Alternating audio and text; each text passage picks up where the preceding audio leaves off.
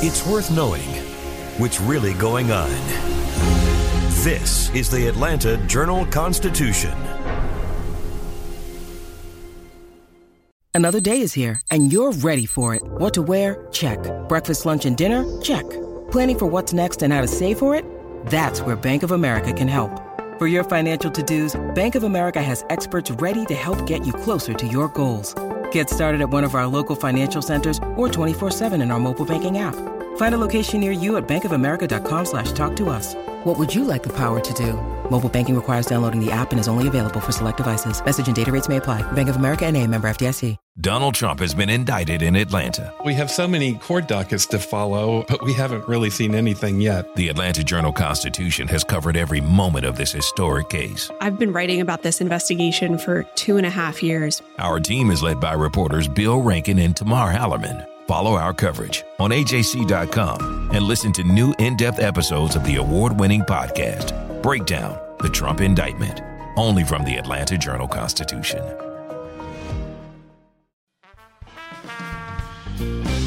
This is Access Atlanta. Every week, we share some of the best places to eat, play, and live out loud in the ATL. And of course, we go behind the scenes and find the stories that show Atlanta is one of a kind. Welcome to Access Atlanta. I'm your host, Shane Harrison. We've changed the way we do our podcast. That means we're recording it remotely from our homes, but we've also changed what we're talking about in the podcast. Since we've always prided ourselves on providing guidance on things to do in and around Atlanta, and because most venues, theaters, and attractions are closed, we're going indoors and in some cases where it's practical, outdoors to places where it's easy to practice social distancing.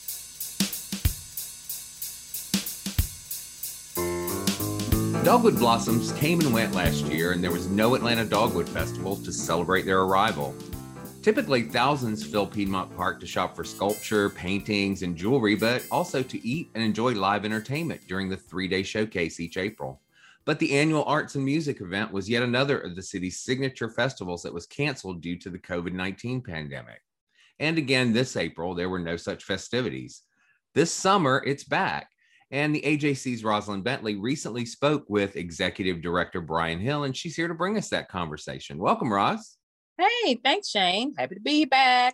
Yeah, and uh, it's great to have the Dogwood Festival back, even though it's not exactly the right time of year. Well, yeah, you're kind of right about that. It is a little toasty roasty out there right about yeah. now. And no dogwood blooms, but um, the festival is back the organizers decided it didn't make sense to wait yet another year to mount it in April, which is the typical month that the festival uh, takes place. So this time they forged ahead and said, let's just roll with it. Yeah. Well, that's good. It's like, you know, people are, are anxious to get back out and you know, even though we've had some spikes and and variants and things like that, at least this is something that's outdoors. So, you know, it, it feels a little bit better to uh, to gather if you're outdoors, I suppose. Well, yes, that's true. But there's also the fact that the organizers are still aware that we are still in a pandemic. It's not over. And so they are heeding the CDC um, guidance, which seems to be ever changing as well as city of atlanta ordinances asking people you know if they go into an indoor space it would be good for them to mask. Um, and they've also taken the precaution this year with the festival to space out the vendors you know all your all your painters and sculptors and glass blowers space out their booths so that people won't be quite as jam packed together as is typically the case at the Dogwood Festival. Right. Yeah. Usually it's it's sort of concentrated in a certain area, but I guess this year they're going to expand it out so that people aren't aren't just jammed up together. Yeah, just a little bit, a little bit more. I mean, the footprint won't be the entire park, obviously, but they do realize that yes, we're still in a pandemic and we need to still be mindful of that and careful. Right, right. And they've also beefed up security in, in light of some recent uh, terrible crimes that have happened there. And uh, so so people can feel safer in that regard as well. Absolutely. I mean, crime has been on the rise, not just in Atlanta, but in a lot of major cities. So Atlanta isn't necessarily an anomaly. But when you have uh, an instance that we had here recently at the end of July, where a woman walking her dog and her dog were killed in the park, that gets people's attention. And it got the attention of the organizers of the festival. And they said, you know, we realize that rising crime is on people's minds, but we want people to come to this festival. We feel committed to making them as safe as we possibly can. So we're going to step up some plainclothes officers, some uniform officers. We're going to put more officers in the streets surrounding the park to help with traffic, but also to be just the extra set well, actually, rather than a set, the extra army of eyes and ears that are needed at a big festival like this that is going to draw so many people. Right. Well, it's just good to know that uh, that the Dogwood Festival is back. It, it feels, you know, like a, a, step toward normal, even though things may not completely be normal. But but it's nice to uh, to have something like this coming back. Well, it's the city signature arts event where everybody can go and everybody can partake in arts, whether it be more craft like uh, works of art or high end fine art pieces. I know a lot of people plan their art purchases around this Dogwood Festival. And so now they have uh, another chance at that. Right. But one thing I think people do need to be aware of that is a little different.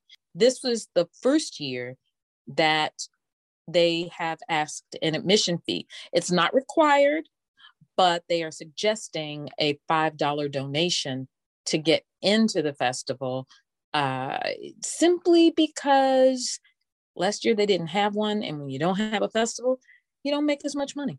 Right. Yeah and you know it's it's a worthwhile cause to uh, keep something special like this going so and the artists it's like it's great to i'm sure that many of the artists uh, are very excited to be able to sell their wares again because uh, i'm sure the pandemic has put a bit of a strain on on their finances as well i mean we can all go on instagram etsy certain blogs, even some artists' personal websites and shop for art. But there really is nothing like walking up to a piece and seeing it or being able to sometimes touch a sculpture or handle jewelry and see how it changes in the light that you can only get when you are in person.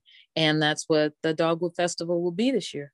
Yeah, well, that's great. Well, well, thanks so much for uh, bringing us this conversation.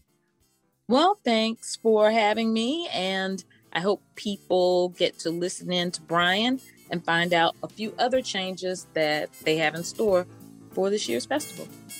And you can read Roz's story on ajc.com, and you can also see it in this week's Go Guide. Uh, so now let's uh, hear from the Dogwood Festival's executive director.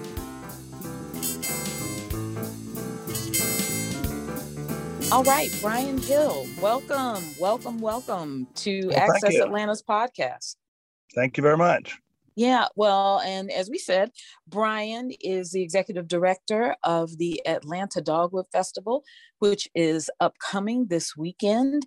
And Brian, that's kind of an odd thing to say since the Dogwood Festival and so many events last year got postponed because of the pandemic. I mean, what was that like? Because that would have last year would have been what the 85th consecutive year.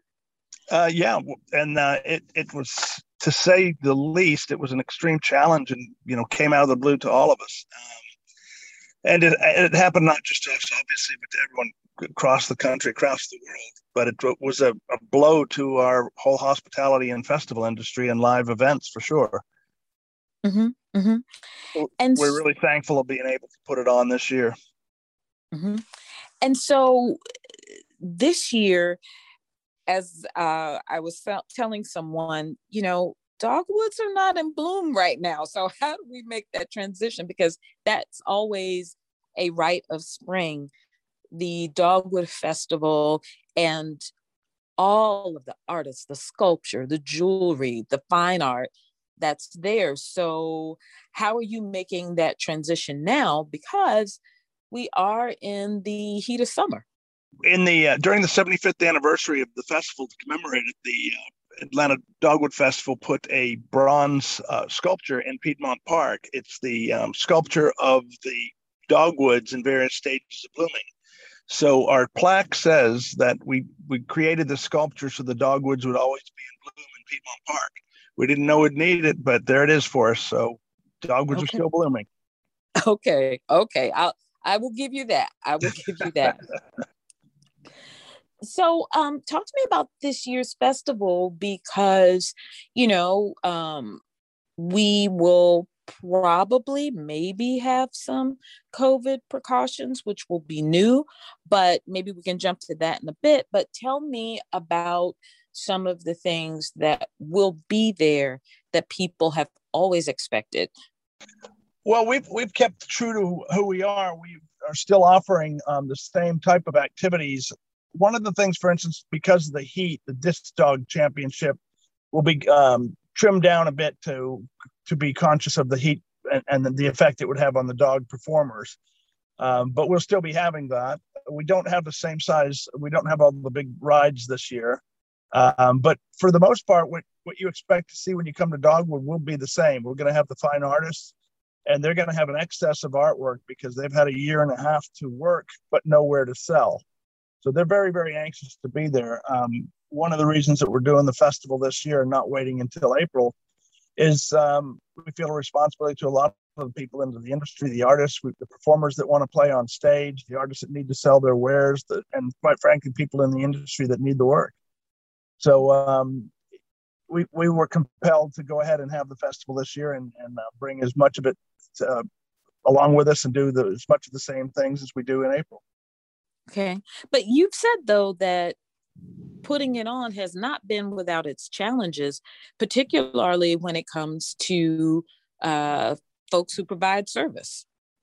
Yeah, it, it's it's actually been rather extreme because a we normally start working on a festival the year before while the festival is still going on, so we would have already been working in April for April of next year. So we've had to condense everything and do this in about three months' time. And then we also found that the, the people in the industry, I mean, they've not had it easy either. And a lot of them don't have their staff anymore and they don't have the things in place that they used to. Um, and then there's a high demand because a lot of people are trying to fit events in. Uh, so it's it's been a struggle for them, um, and it's, it's been difficult for us to reach out and get all the vendors we need. But we're confident that it's going to be um, that we've gotten what we need, and every, everything's going to be secure and good, and, and uh, just a really good time. Well, besides art, which, you know, everyone knows the Dogwood Festival for, there's also food. People love to come there and eat. But there have been some changes this year uh, to the food programming, no? Yeah, we are. We put some more space in the food court. We've stretched that out. All the all the great favorites that people love, the, everything from the corn dogs to the funnel cakes to the vegetable uh, vegetarian only offerings will, will all be there. But what we've done this year with the VIP, um, we've upscaled the VIP experience um, because usually restaurants participate and they all they bring in their sampling and they bring in their staff. But with everything that the restaurants have gone through over the last year and a half, we knew they just weren't going to be able to do that.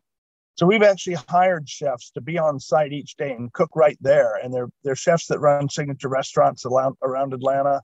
And there's going to be uh, bartender competitions, making up fancy cocktails um, it's going to be a really exquisite high end experience. It's a real foodie uh, VIP event this year.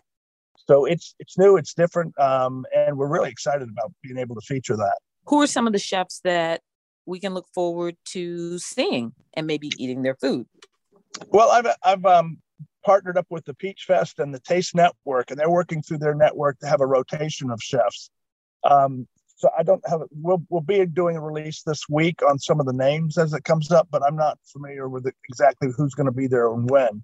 But I know that that they're restaurant names that'll be recognized by our attendees for sure. Okay.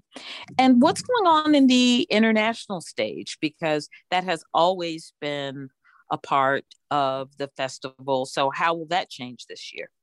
Well, it's always been a huge magnet. People just love the performances of, of all the different cultures that are represented in Atlanta. Uh, but we didn't feel it was safe um, or, or, or prudent to bring everybody together in a really tight, enclosed space like it is down at the, by the dock there around the lake. So we won't be having the international stage per se, but we will still have all the international performances uh, because they will be doing the performance on the main stage during the daytime this year, and then we will switch to a nighttime uh, performance for the Coca-Cola main stage and the evening's featured entertainments. So we're having a combination of main stage and international stage all right there on Oak Hill. Okay, okay, okay. So even though you're going to condense the space a little bit, it, you also said that you're going to to add space in between vendors. So are we going to notice maybe fewer vendors? Will there still be that variety that people oh. have come to expect? Oh, absolutely. And we've made sure we still have the full variety of artists as well. Um, everything from the jewelry to the sculptors to the watercolors and the oil painters and the and the wood carvers.